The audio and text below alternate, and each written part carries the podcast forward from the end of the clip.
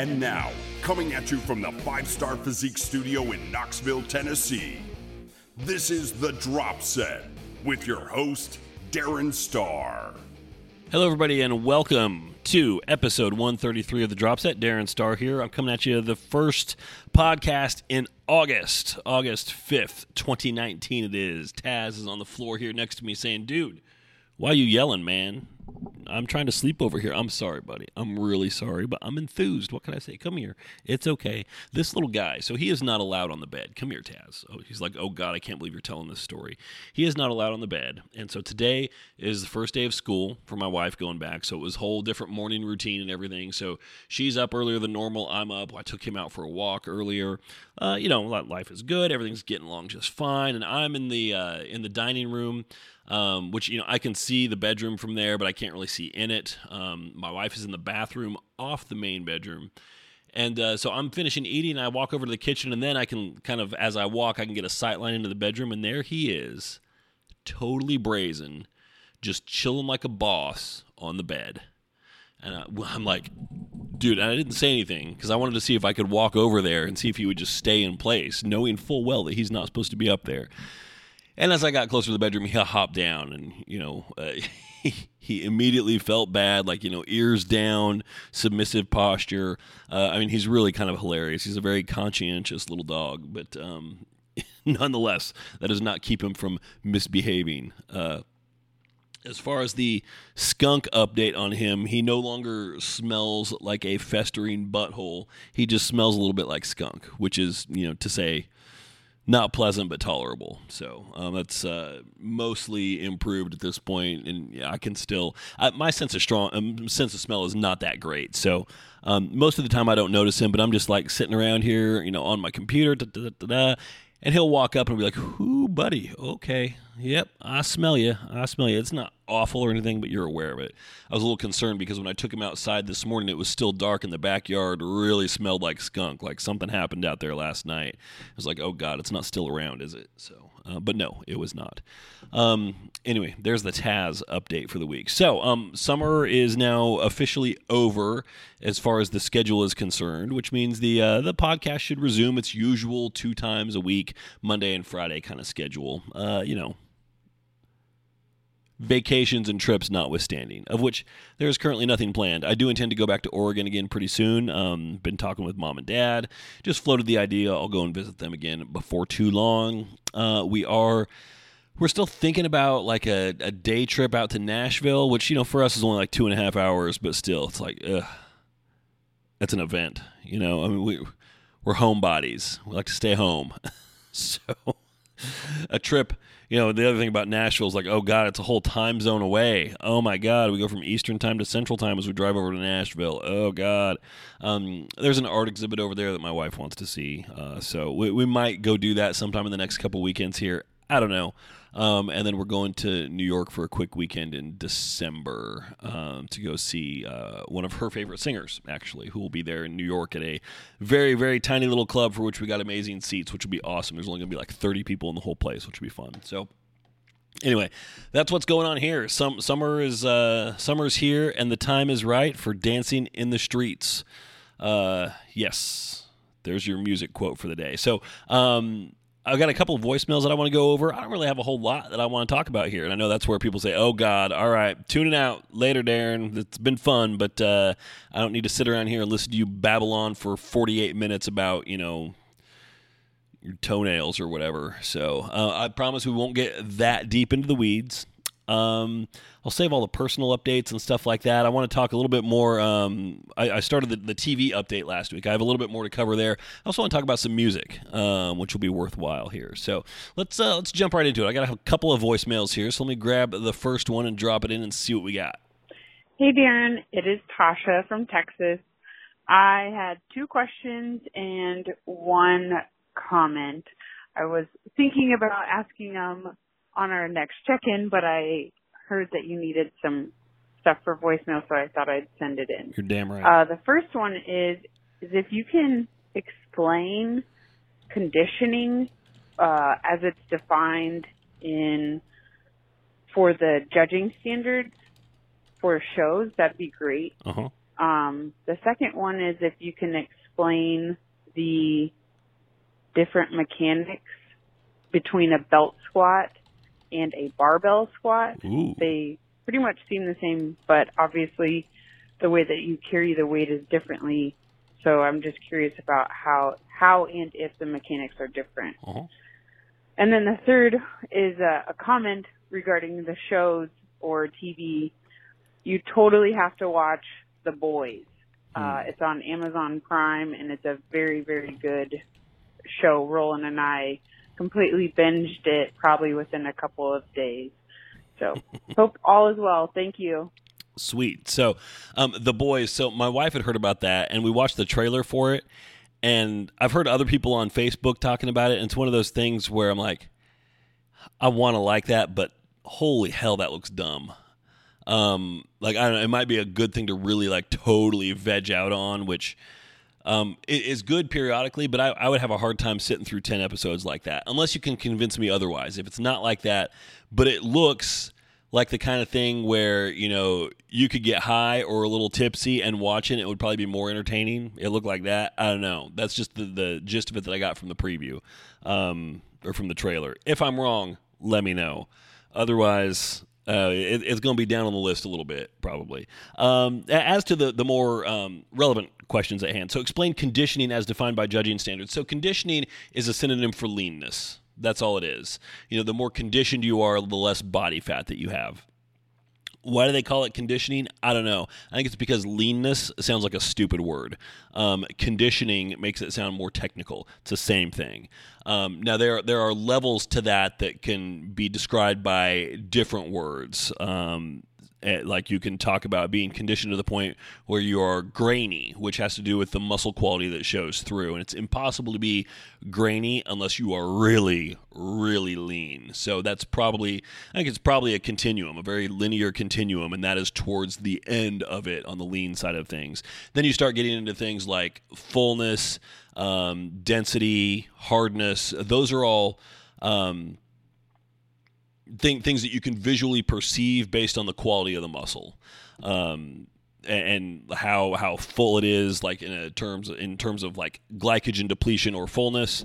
Um, you know how much pop does it have? How does and some of that you can't tell from a photo. Also, like you really need to see it. Like how does it pop when it flexes? Um, th- those are things where when you're looking at photos, they don't necessarily tell the whole story. Even professional photos will miss these things, and I, I try to tell this people to people in progress photos all the time. Um, you know what you're capturing in a photograph is an instant in time. Um, and the the variable there is light and shadow is actually uh, is also being captured at that instant in time. But light and shadow are far more valuable when things are in motion, um, as far as being able to determine something's topographic features, like you know the the ins and outs, the bumps, the ridges, etc., which are all things that we want to see. I mean, that's what separation between muscles is is you know basically bumps and ridges on the body, and so when your light is in a fixed position for a single instant of a frame, um, the shadows that are cast are also just captured in a very instant there. It's very easy to lose a lot of that detail. Whereas you see something moving, you can see how the shadow moves on that surface. Um, you can learn a lot more about that. So, um, photos on stage don't necessarily tell the whole picture. They'll tell you part of the story for sure, but not the whole thing. Um, but conditioning is just leanness. That's all it is. Um, difference in mechanics between belt and barbell squat. So this is kind of funny because I'm doing a few different um, manners of squat in my current training program, which I'll talk about more um, towards the end or a little bit later on. I've got some things to say on that front. I think my coach might be trying to kill me. Um, I know I'm getting a lot of sympathy from other people out there, like, "Oh, really, really? Okay, yeah. Well, we're really sorry, Darren. Yeah, we're so sorry. Tell us more about how much you're struggling and suffering. I get it." Uh, so the belt squat and the barbell squat. If you're not familiar with a belt squat, it's like this. Basically, it's this large machine with a platform that you stand on, and there is a cable that comes up through a hole in the middle of the platform um, that you're standing on. And attached to that cable will be a little clip, and then you can attach a belt to uh, one end of a belt to that. You wrap the belt around you, and then you clip the other end into that same clip. Um, and then typically you will need to you'll you'll do that while you're squatting down a little bit. You'll stand all the way up. There's usually a catch or a mechanism that you can release so the machine then has full range of motion. You can take it nice and deep, come all the way up. So um, the the obvious thing there is that everything is loaded at the hips instead of at the top of your thoracic spine or at, at your cervical spine. So it makes your back angle largely irrelevant. So the several angles come into play um, with with squats, and that is your knee angle, which at the top is going to be 180 degrees if you're fully extended, and then down at the bottom, you know, if you hit parallel, your knee angle is going to be probably a little bit greater than 90 degrees, um, just because you're leaning forward a little bit. Um, so and, and you can get that to uh, uh, I'm sorry, a little less than 90 degrees. It's going to be an acute angle at that point.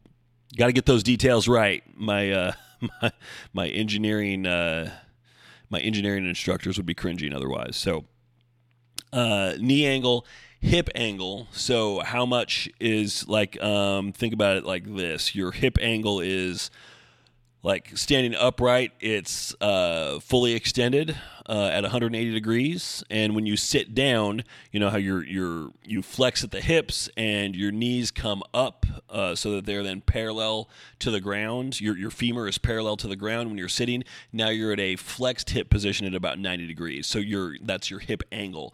Um, that hip angle is going to vary as you squat as well. Um, and then you've also got your back angle, which is related to your hip angle, but it's how far forward your back is leaning during a squat as well. So in this case, your back angle becomes largely irrelevant. It's very important with a barbell squat because uh, that determines a lot about how things are loaded. Um, so typically, the bar is going to be at your center of gravity. If it's in front of your center of gravity, you're going to lean forward. If it's behind your center of gravity, you're going to be risk falling back. So um, the bar path on a barbell squat should be pretty much vertical. So your center of gravity is consistent throughout, and it doesn't shift forward and backward as you go up and down. That's an idealized squat.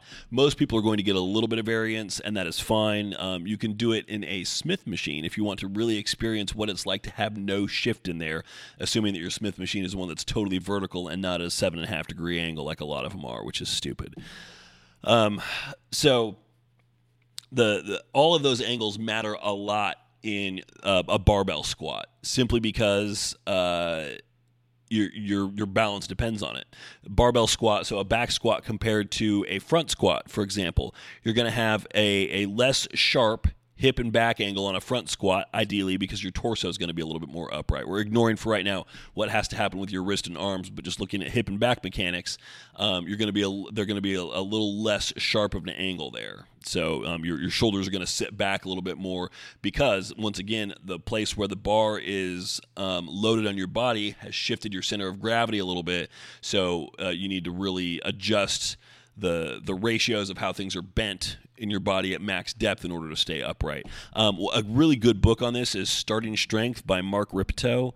Um, and he goes into, I mean, he really breaks down. I think there's about 80 pages dedicated to the squat in that book, um, just about squat mechanics, why it works, variations, and how to improve it. And he has a lot of drawings with vector diagrams in there that show and really talk about knee, hip, and back angles, which is really cool to watch. So, um, with the belt squat, just because of how it's loaded at the hips, your back angle becomes largely irrelevant, and you can really play around with um, your stance a lot more and how your weight is shifted forward and back. Um, and also, you have the freedom of having your hands totally free so that then you can support yourself on something if necessary. So, um, for me, when I squat, I mean, just with the way my program is constructed, I am looking to really throw it into the quads. So, I'm like pushing forward a little bit. Like I'm really bringing my knees forward. I am, um, you know, re- really uh, not really.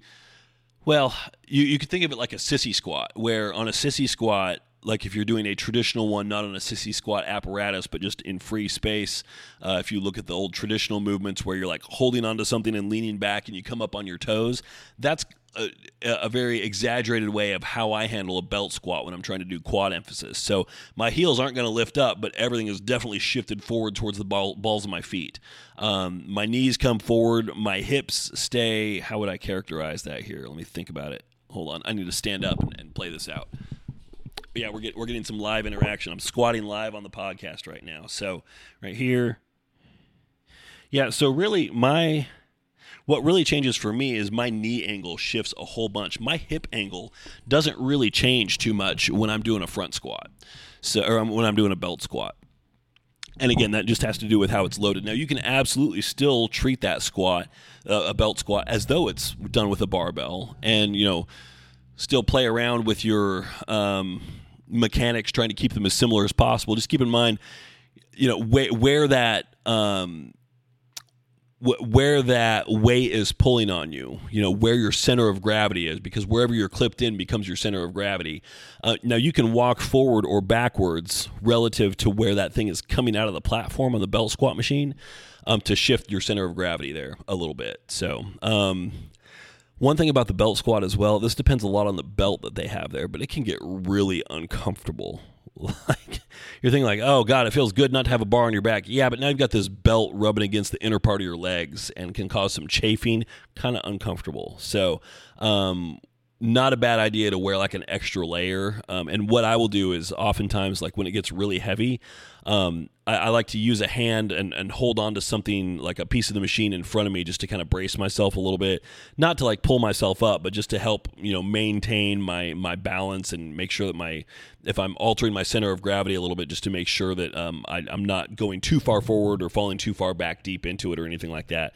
I'll often put one hand on whatever I'm supporting myself with, and I'll put another hand around the belt and just kind of pull it away from my legs a little bit, just so that it chafes a little bit less. Uh, you could totally just suck it up and deal with it, but at the same time, it's like, eh, but yeah, but it's really uncomfortable at the same time. So, um, anyway, I, I, know that belt squats are fairly uncommon. I know Tasha has one in her gym. I've got one in mine as well.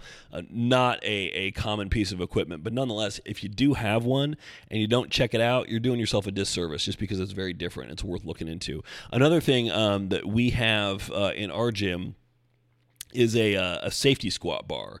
And this is a bar where it, it, it's very strange. Uh, it, it's it's highly padded around the neck and shoulders for one reason. So you might think about, uh, yeah, but what it is, it it's a way to, um, based on how the bar is loaded and how it sits on you, um, it sits on your back, but the mechanics then become very similar to a front squat. So this is a barbell that actually has handles that come over your shoulders that you'll hold on to. Um, I'm trying to think, is there a uh, can I find an image of this somewhere? Yeah, if you just Google safety squat bar and go to images, um, you'll see exactly what I mean. So, um, the other question is, how much does this weigh? I was kind of wondering about that. Uh, just because I had to uh, log it in my book is just loaded weight, but uh, I think it's definitely this Rogue one. So this bar weighs 70 pounds. Yeah, not a 45 pound bar. So keep that in mind if you're using a safety squat bar. Um, but you can see the bar is bent, um, meaning that when it's on your back, the weights are going to be shifted forward. It looks like about four to five inches instead of being, you know, if it was a straight bar where, where, they would be, now move those plates about four to five inches forward. Just by design of the bar, they're going to be sitting forward a little bit. The mechanics become a lot more similar to a front squat. So while this bar has handles that you can grab onto, um, what you will also find is that if you don't, the bar will still just kind of stay in place where it is. Um, it's very well balanced. It's very interesting. I did this this last week because I have front squats in my program but because it's East Tennessee and the gym likes to keep things warmer, I guess uh, they don't want to keep the AC running all the time, so it's it's kind of hot in the gym. I was sweating like crazy because you know also working out and stuff, uh, and uh, the bar was just sliding off my shoulders. Like I, I could not hold it in position. I can't do the traditional front squat thing. I don't have ten percent of the wrist flexibility needed to pull off that uh, that movement. Um, so I'm doing it with lifting straps, and it stays. It, it's always worked well in the past, but just in summer. Uh, part of it is also I'm coming to it. And it's like the third movement in the workout, so I'm already kind of gassed. I'm already a little bit drenched um, instead of opening with the movement, and so you know I got sweat everywhere, and the bar just does not want to stay on my shoulders. It's giant pain in the ass. It totally sucks. So um, some adjustments had to be made, but I used a safety squat bar, and it, it totally fixed that. So um, that uh, good questions, good questions though, Tasha. So let's see what else we got. I know we got one more message here. I want to get to that real quick too. Hey, Darren, this is Nicole in Spokane. I had a question for you about cardio and timing. I've heard conflicting things. So is it better to do cardio immediately after you do weights, before you do weights, on different days? Does it matter? If you're using the same muscles, do you need more time to recover? How does that work? Thanks so much. Bye. All right. Thanks, Nicole. Nicole, I happen to know, has been a long-time listener, but is just now calling in because, you know why? Because she's awesome and she's not scared. And I know a lot of people are for some reason. And I'm telling you, I am lazy. I, I don't know. I mean, we're on episode 133 right now. That's a lot of ground to cover. One thing that I have covered many, many times is that I am really, really lazy. And what I'm trying to do is get you all to program this podcast for me, basically, by calling in. Because the other thing is, I mean, tell me what's on your mind because what's on your mind is on other people's mind as well. And I would like to know it's, if it's, hey, Darren, talk a little bit about the, um, oh God, whatever the hell pro show just happened. Was it Tampa Pro? I, Jesus, I, I, don't even know what show it was. Talk about that. I'm like, okay, cool. Well, people care, so I should probably look into it and offer some opinions. So, you know, uh, it's not something that I would follow, but still, doing what I do, I might have some different insight than uh, maybe it's worth listening to. Maybe it's not. That's entirely possible as well. like, okay, well, Darren just gave us his breakdown on the Tampa Pro. What does that teach us? It teaches us never to ask Darren about a pro show ever again because he's clearly an idiot. So you never know until you try. But point being, um, help me out here. Help me program this show. So, once again, 865 518 2974. What happens when you call that number? That is the big question. So, um, what often happens is because uh, a lot of times these come in at night, and my computer will start making this noise beep, boop, beep, boop, beep, boop, boop, beep, boop, beep, boop, beep. And my wife's like, What the hell is that? I'm like, Oh, that's somebody calling into the podcast. She's like, Okay, you're weird okay. She's like, they realize it's not like a live radio show, right? I'm like, yeah, I know, but they call and leave a message. So, um, anyway, and that that's if I forget to mute the speakers on my computer. Uh, so anyway, it's it's over here, it's making noise, and then uh, that's it. Nothing else gets heard. You know, you go to my Google voicemail box, and then you're greeted by my lovely voice, which you are totally sick of, I'm sure, saying, "Hey, everybody." I'm like really enthusiastic because I'm like, I want to record a voicemail uh, greeting message that sounds really professional. So I'm like really in my radio voice. Uh, it's hilarious, actually. Um, unintentionally hilarious, but nonetheless hilarious. Uh, and then uh, it says, "Hey, leave your message." It says, "Try and keep it to 20 seconds or so. Don't keep it to 20 seconds. You don't have to do that, but try not to ramble on for 10 minutes. Uh, it will cut you off eventually. Just understand that there is a cutoff, and you've heard that before. if you've if you've been listening to this long enough, you've heard people gotten cut off before." And then you leave your message and then i grab so i mean there's no human interaction or anything like that. It, it's just like calling in and speaking to a tape recorder. So 865-518-2974 be brave like nicole call in. So cardio timing. Great question. I actually had a uh, a similar question come in from uh, Cheryl, a client of mine, over the weekend as well. So I'll, I'll, touch on this with with her thoughts as well because she's kind of an exception to what I would normally consider to be my standard thinking here. So. Uh, the the best time to do cardio is on an empty stomach and that meaning you know as empty as you can make it. That does not mean it has to be fasted in the morning although if you can do that great. If you can't do that i would question you and say no you can. It's just how big of a pain in the ass is it? And oftentimes it will be worth it. If somebody is doing show prep and they say, I really, really want to come in as lean as I possibly can. What do I have to do? And I say, Well, let's start with some fasted cardio. Oh, you know what? I can't really do that. I'm like, Okay, we need to have a conversation then. Because if you can't fudge your schedule around to make that work, we're going to have some issues here. Because I'm going to ask you for stuff down the road.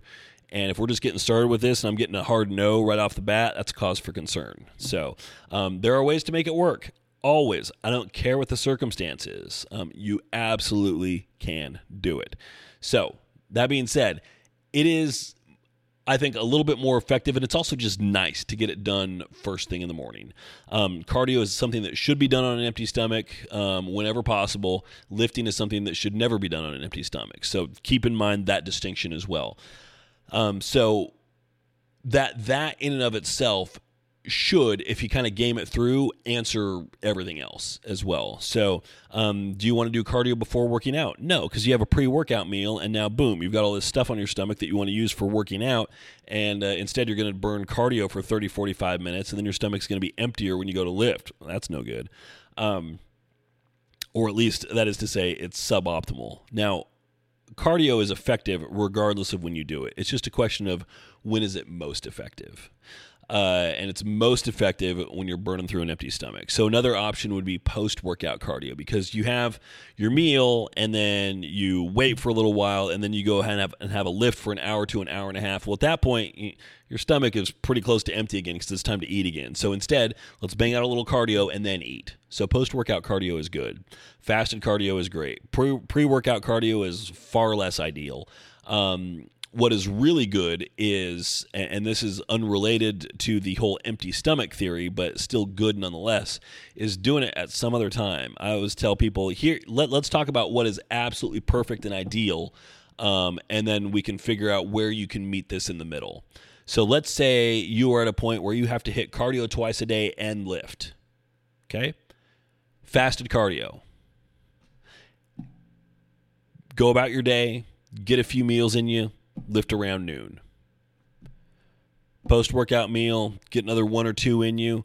Fasted cardio in the evening just before a meal, like before dinner. Um, preferably following a long break prior, a uh, long break since your previous meal before then. That would be ideal because then you've hit you've hit your goal of two cardio sessions and a lift.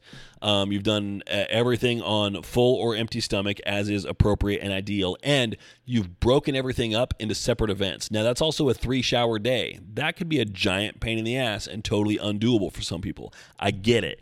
That is why I will never tell people you got to do that. But I will say, if you can, that is ideal because you're really optimizing everything there. Um, but bodybuilding isn't often about finding the optimal, it's about knowing the optimal and then figuring out where that meets the practical. So for a lot of people, if you've got to, if you're at a point where you've got to do cardio twice a day, um, then fasted cardio, and then sometime later in the day, whether it's morning, midday, or evening, a lift followed by some post workout cardio is ideal.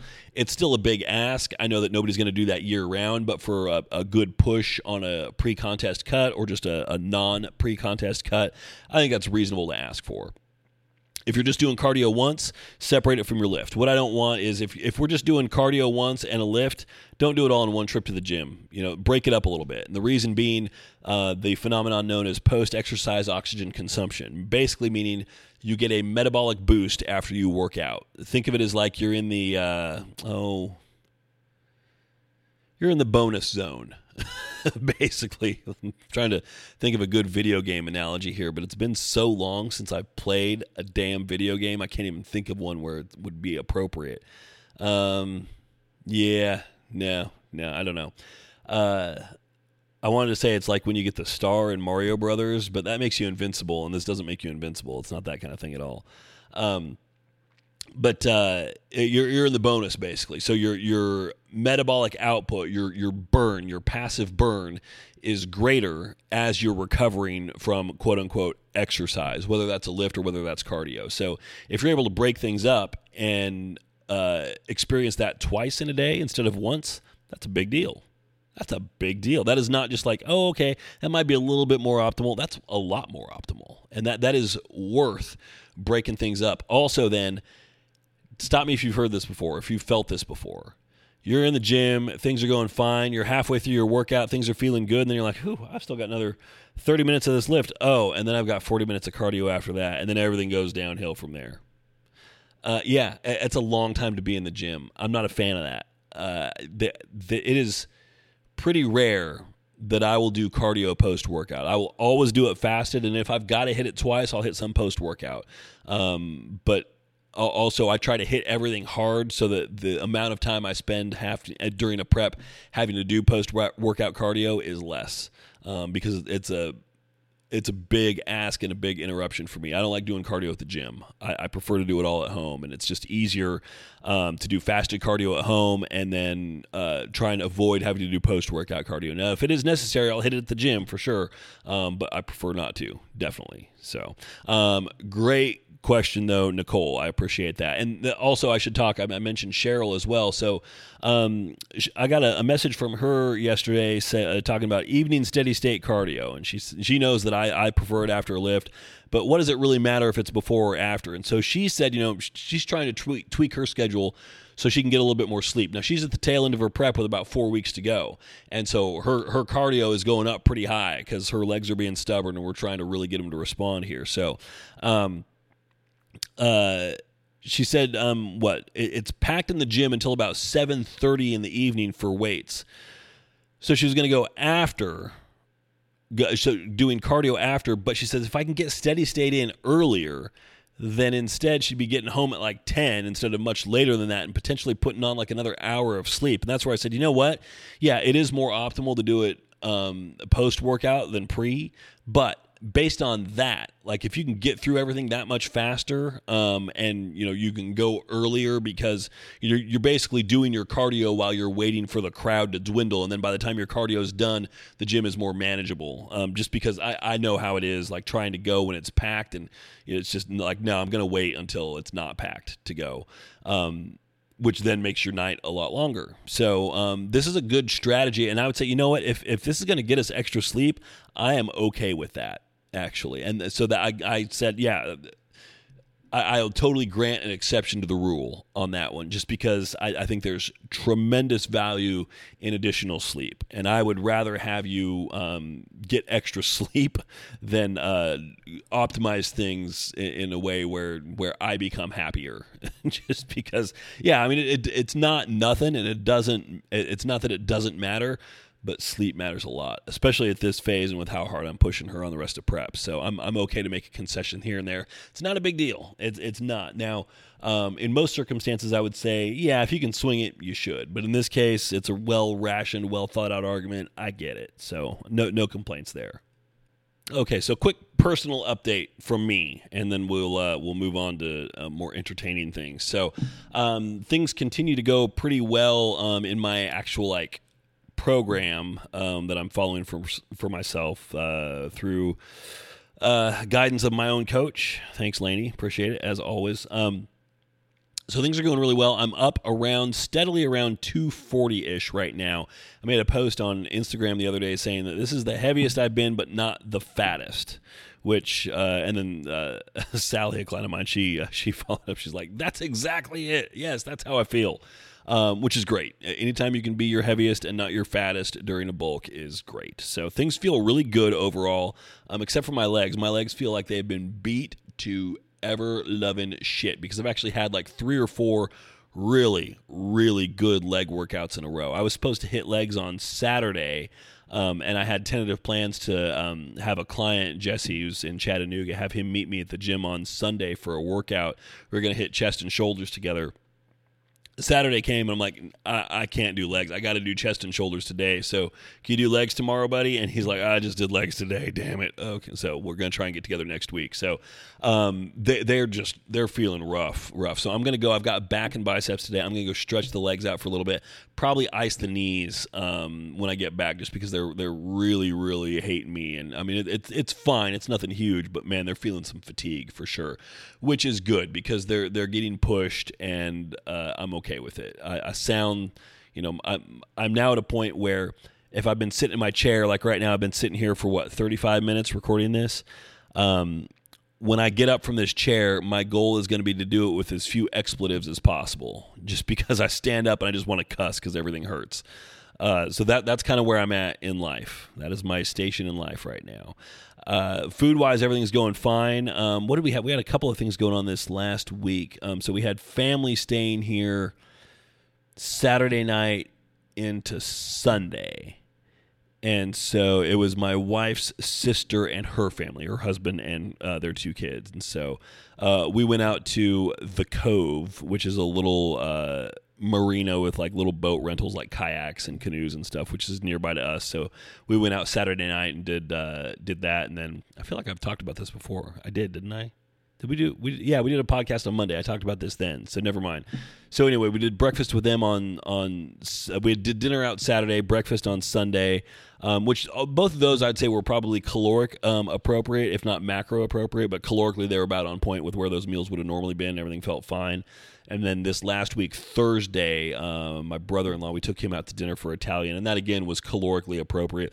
It's a great thing about being on a, a growth phase right now is that uh, it's kind of easy to eat out and as long as you just make reasonable decisions it's like well my dinner would normally be you know 600 calories this is that as well according to the menu so we're good to go you know and i'm not sweating the macros too much at this stage so and everything else has been on point you know a few days where the macros were a little bit off but the calories were off and one of the things that I always like to tell people is that during the off season, that is when you can get away with stuff like this. And it doesn't mean you're being super casual or relaxed or not putting in work, but what you're doing is you are building up capital with your loved ones.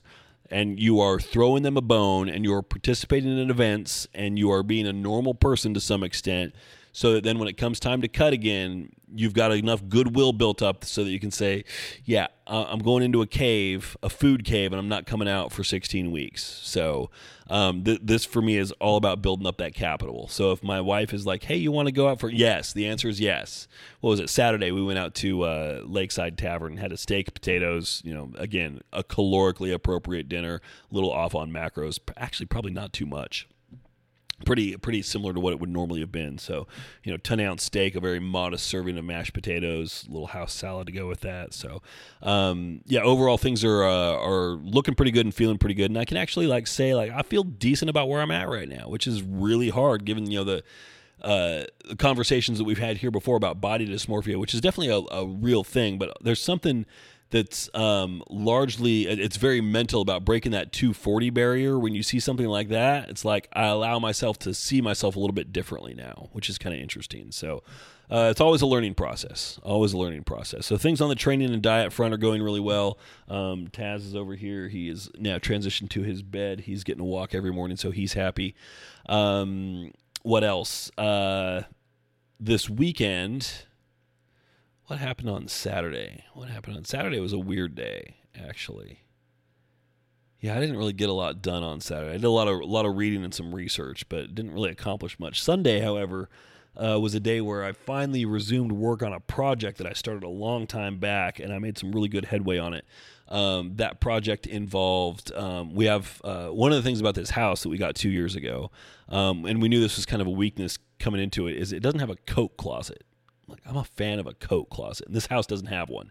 Um, so instead, what we knew is like you know we need a little drop zone by the front door, a place where we can hang coats, throw shoes, you know, put the dog leash, that kind of stuff. So um, it's been on my list of things to to build for some time, and uh, boy, I want to say I don't know when it was, maybe around like January, February, something like that. I built the base for it, which is just a small little cabinet, and it's at about bench height it's about three feet wide. It's about 11 inches deep. So it's just a little bench. It has feet. Um, so it sits above the floor a little bit, meaning like you can vacuum under it. That's one of my wife's things. Like, you know, if something's not going to sit directly on the floor, it needs to be tall enough that I can stick a vacuum under it. She's very, very OCD about that. And given all the quirks that I have, I can appreciate that. So um, it's it's and it's got a couple of uh, little compartments in there for storage bins, and we actually went and got the bins, and I built the little base cabinet slash bench to size for those, so they're a perfect fit in there. And the, those are bins for like you know dog toys, dog accessories, shoes, that kind of thing. So. Um, and then, so that's been built and just kind of sitting there for a while but the feet that I put on it, um, I put them in, in the wrong space. So when you push the thing all the way against the wall, the feet hit the baseboard molding before the actual bench surface hits the wall. And I'm like, okay, well, at some point, I need to flip that thing over and move those feet. Well, at some point, turned into five months down the road because it just happened yesterday. Um, so I moved the feet, got the thing pushed against the wall, and then we had a plan. Um, I had a plan to do basically what I did um, downstairs here in the basement. I'm looking at it right now. It's by our basement door. So we have a basement drop zone as well for the door going out to the back. I'm basically building the exact same thing upstairs. Um, and so what it is, it's this kind of like gray weathered wood paneling that you can get at Home Depot. Um, I mean, it's basically like quarter inch plywood, but it's been um, it, it, looks like paneled hardwood, like old weathered aged wood. um, and then build a frame around that. So I got the the panel attached to the wall. I built the frame around it, which involved getting everything cut to size, routing a channel in it, and then having it surround um, the panel and have it all um, uh, recessed and flush so it looks perfect. And um, so that's done. And then the only thing left to do is there's going to be a shelf that goes high up on the paneling and then some coat hooks on a strip um, that will go above that as well. So um, it was kind of good to make some progress on that. Um, it looks very different now having that up on the wall. And also that panel has been in my garage sitting up uh, right next to where I park my car so that every time I open the door, I hit it. Um, it's been sitting there for like six months, and so now it's gone. It's upstairs now, so it's where it needs to be. Thank God for that. So that was a big deal. And then the other thing I did this weekend was. Um, yesterday actually was reorganize the band space in our basement right behind me down here. So um, the problem is I've been collecting and acquiring more and more stuff, and, and, there have never really been like defined areas within the band space. Like this is the keyboard space, this is the guitar space, this is the amp space, this is the drum space, this is the vocalist space. Um, it's just kind of like, eh, we got this giant carpet, and as long as everything fits on the carpet, then it's all good. So I turned the drum kit around, which made all the difference in the world, and I have it facing out towards the rest of the room, which makes it easier to get into, and then it also creates so much space. Because what I really wanted to do, my goal with that, was to I have this um, computer that's dedicated just for recording, for demo recording, um, and it's on a cart that I built with wheels. And so now um, I can roll that cart anywhere in the space, and whatever it is I'm playing, if I'm on guitar, if I'm trying to record a drum track, if I'm on the keys, I can roll the cart to the instrument uh, in question and hit record and do my takes from there without having to like get up, walk over here, okay, walk back. Oh, I didn't get back in time. My intro's over. Okay, walk back, start it again, give myself another bar on the intro. No, it's all right there. So, uh, like, I, I would imagine in order to do a drum take for a song, if I wanted to do it all in one take, it would probably take somewhere around 15 to 20 attempts to get something that sounded passable. Um, and so now if I'm cruising along and everything's going fine and then I screw up, I can just turn around, stop, wipe that track, rewind, hit record again in about three seconds and start a new take. So it's really easy there. And I can do that regardless of what instrument I'm on, just because now there's space in the middle of the room and that computer cart can float around to wherever I have to sit. It's also really good for practice. Um, I've got a stand with uh, that uh, for my iPad that can go um, either for the drum kit or by the guitar station, so that um, you know because I'm I'm doing now online lessons for both drum and guitar.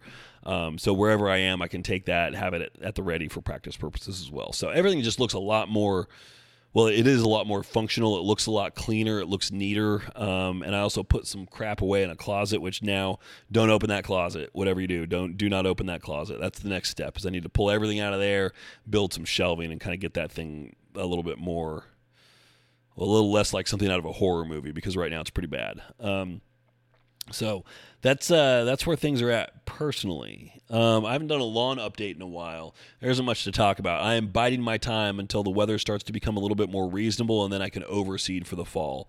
Um, we're not there yet. It's still too hot. Um, I need I need some overseeding in a bad way. I'm not ready to give up on the backyard yet, but um, I've definitely lost a little bit of grass over the summer. Even though I've been watering it as best I can, it's still we don't have a sprinkler system. So in order to water it i have to go back out there and turn on the sprinkler and move it around etc and you know it happens more days than not. But at this point if there's a day where we don't get rain and i don't water it some grass is going to die just because it's too damn hot. So um, it's tr- it's difficult to keep it alive. Um, so it'll be a lot easier um, to overseed, a lot more practical to overseed once uh, once fall rolls around. Front's looking great actually, and all the flowers are looking good because between my wife and I, one of us will water them every day. It's just the sprinklers um, for the, the yard are a little bit uh, a little bit trickier to manage. So. Um, okay, so there there is your the, the personal update that nobody asks for. So now it's time for a quick musical update. So um, I used to have a recurring segment um, on here that was music of the week, and uh, the only problem with that is, well, then you've got an obligation to talk about something every week. I don't really want to do that necessarily, but there are a couple things that I wanted to touch on here. So, um, first, as of Friday, August second, Tool is now on all uh, music streaming services, so Spotify, iTunes, etc. And to that, I just say hallelujah. Um, I've been listening to it all chronologically since Friday, and today I will be finishing 10,000 Days, which is their latest release. So I've, I've binge listened to all of it, and as soon as uh, as soon as the end of that album rings out, I'm probably going to start right back over with Opiate again. So um, I, I I love Tool, and I have here. Let me just open my desk drawer right here, and the only CDs that I own are these right here. I have Ænima, I have Lateralus, I have Undertow, I have 10,000 Days, and I have Opiate. These are the only CDs that I own at this stage. And I only own these CDs. Oh shit, Opiate is empty. Where is it? Where is the actual CD? Holy crap. Oh god. That's the problem. Um, they're the only CDs I own because they're the only band that I listen to that hasn't been on streaming services. So I, you know, the rest of my CDs went away a long time ago. Um, so now, uh, and you know, because they're the only CDs I own, I never listen to them because I don't have a CD player. I mean, I've got a PlayStation, but give me a break. Uh, I'm not going to listen to a CD. Uh, I don't have a CD player in my car. I'm pretty sure. Actually, I don't even know. I might. Yeah, I think I do. I think I do actually. Um, but I never listen to them in the gym, and so it's it's lovely to be able to actually listen to Tool once again. Thank God. So, um, and that is on the uh, on the heels of their uh, album their new album coming out at the end of the month, which, holy crap, yes, please. Thank you. Um, a couple other things. There's an autobiography that I'm reading right now. It's um, called The Gospel According to Luke. Um, Luke, in this case, being Steve Lukather, um, who uh, is best known as the guitarist for Toto. Um, you remember Toto from the 80s, you know, Rosanna, Africa, etc. Yeah, him, Steve Lukather. Lukather is an unbelievable guitarist. I know a lot of people think of Toto and they think like, you know, 80s corporate rock and he goes into that a little bit and you you don't want to say that phrase to him. um, corporate rock being like, "Oh, like safe, uh, you know, very very buttoned up personalities. Uh, dude's got a wild side, okay? I mean, he is very much a rock star. He really is. Um, but he's an unbelievable guitarist and he really like he made his bones as a session player like going in playing on tracks sight unseen coming up with parts and recording them in one or two takes and being done in an afternoon as opposed to like laboring around the studio for months and months and months and months. He's played on so much stuff and just the stories that he has in this book are phenomenal. I mean the dude has played with everybody.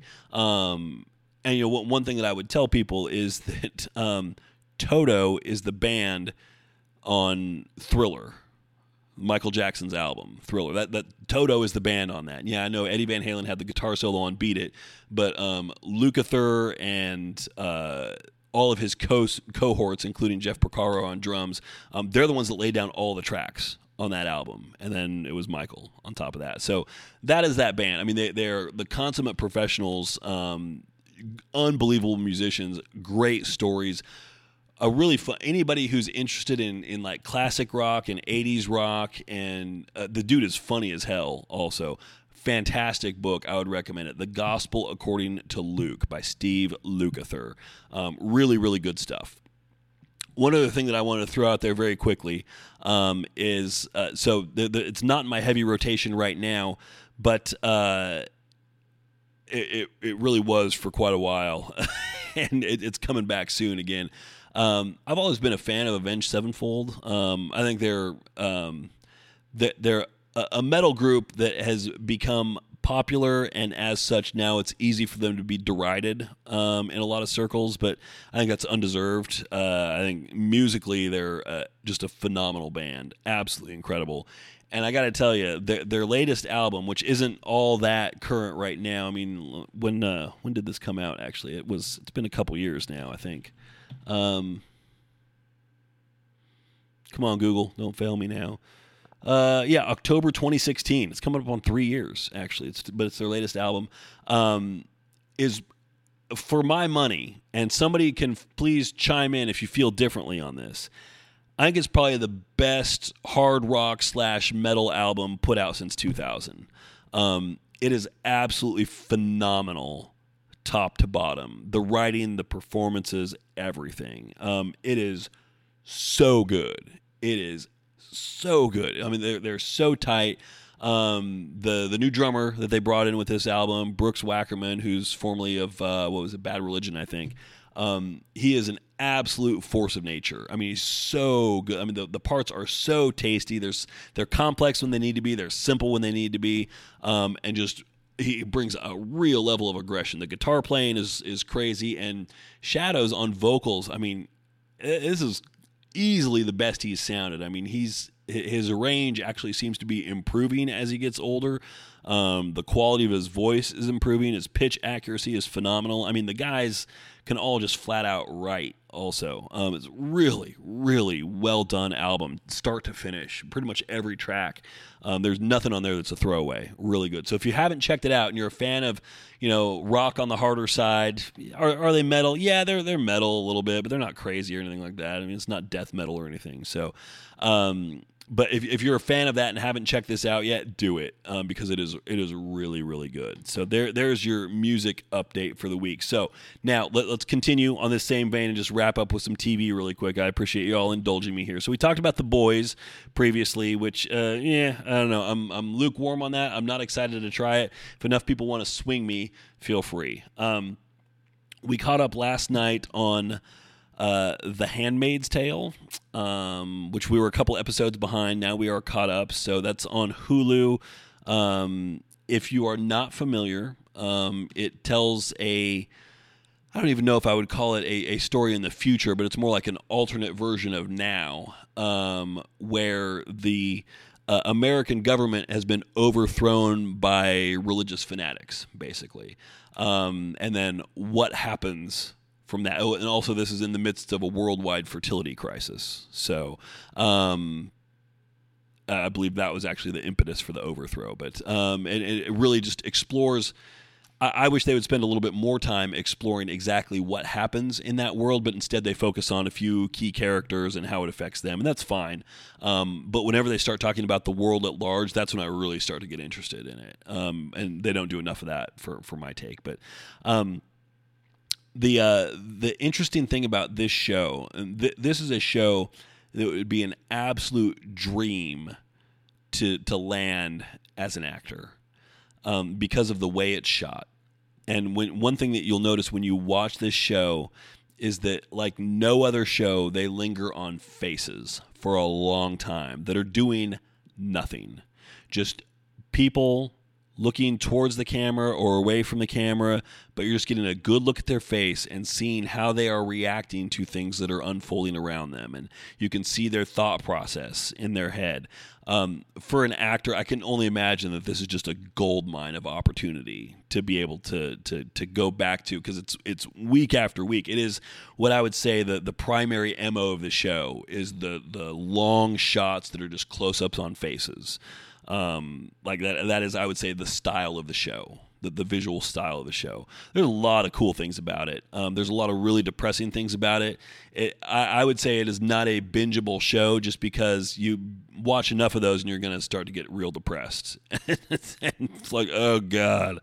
Uh, I mean, it's it's a downer. There there are very few positives on that show. Very few.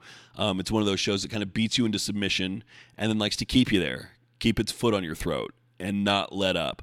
Uh, but just the the the face work that they do with with the camera, and then also the way every actor who gets that opportunity is able to sell it is just so good because it's all it's it's often very subtle stuff and it's a wide range of emotions. It's like, you know, confusion, despondence, um, sometimes a little bit of hope. Sometimes you see somebody getting an idea. Sometimes you just see them understanding the gravity of their situation coming down on them and just seeing those subtle changes in their faces over like a, a long 10, 12, 15 second take, which feels like an eternity when you're watching it. Is just so cool. It is such a cool style for that show. I really, really dig it.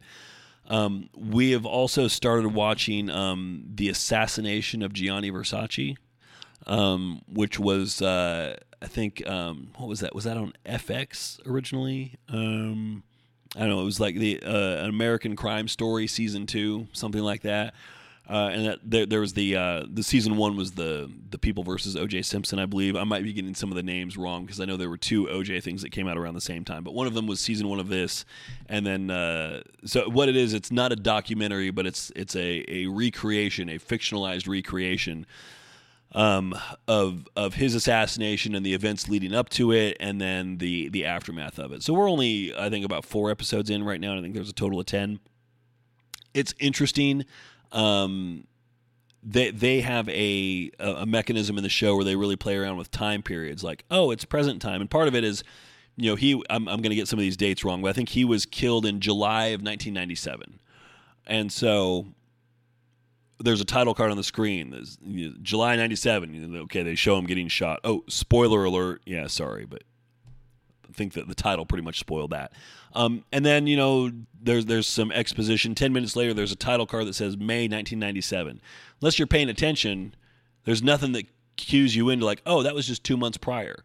Um, and then it'll go back and it'll be like 1990, and you see some older thing. But the problem is, um, the the narrative of the show that jumps around a lot like that, and then it will stay in a space like that. Like instead of saying, okay, well this this story is largely told around the time when he was killed. It's like, well, yeah, except then we're going back seven years and we're going to stay there for seventy five percent of an episode.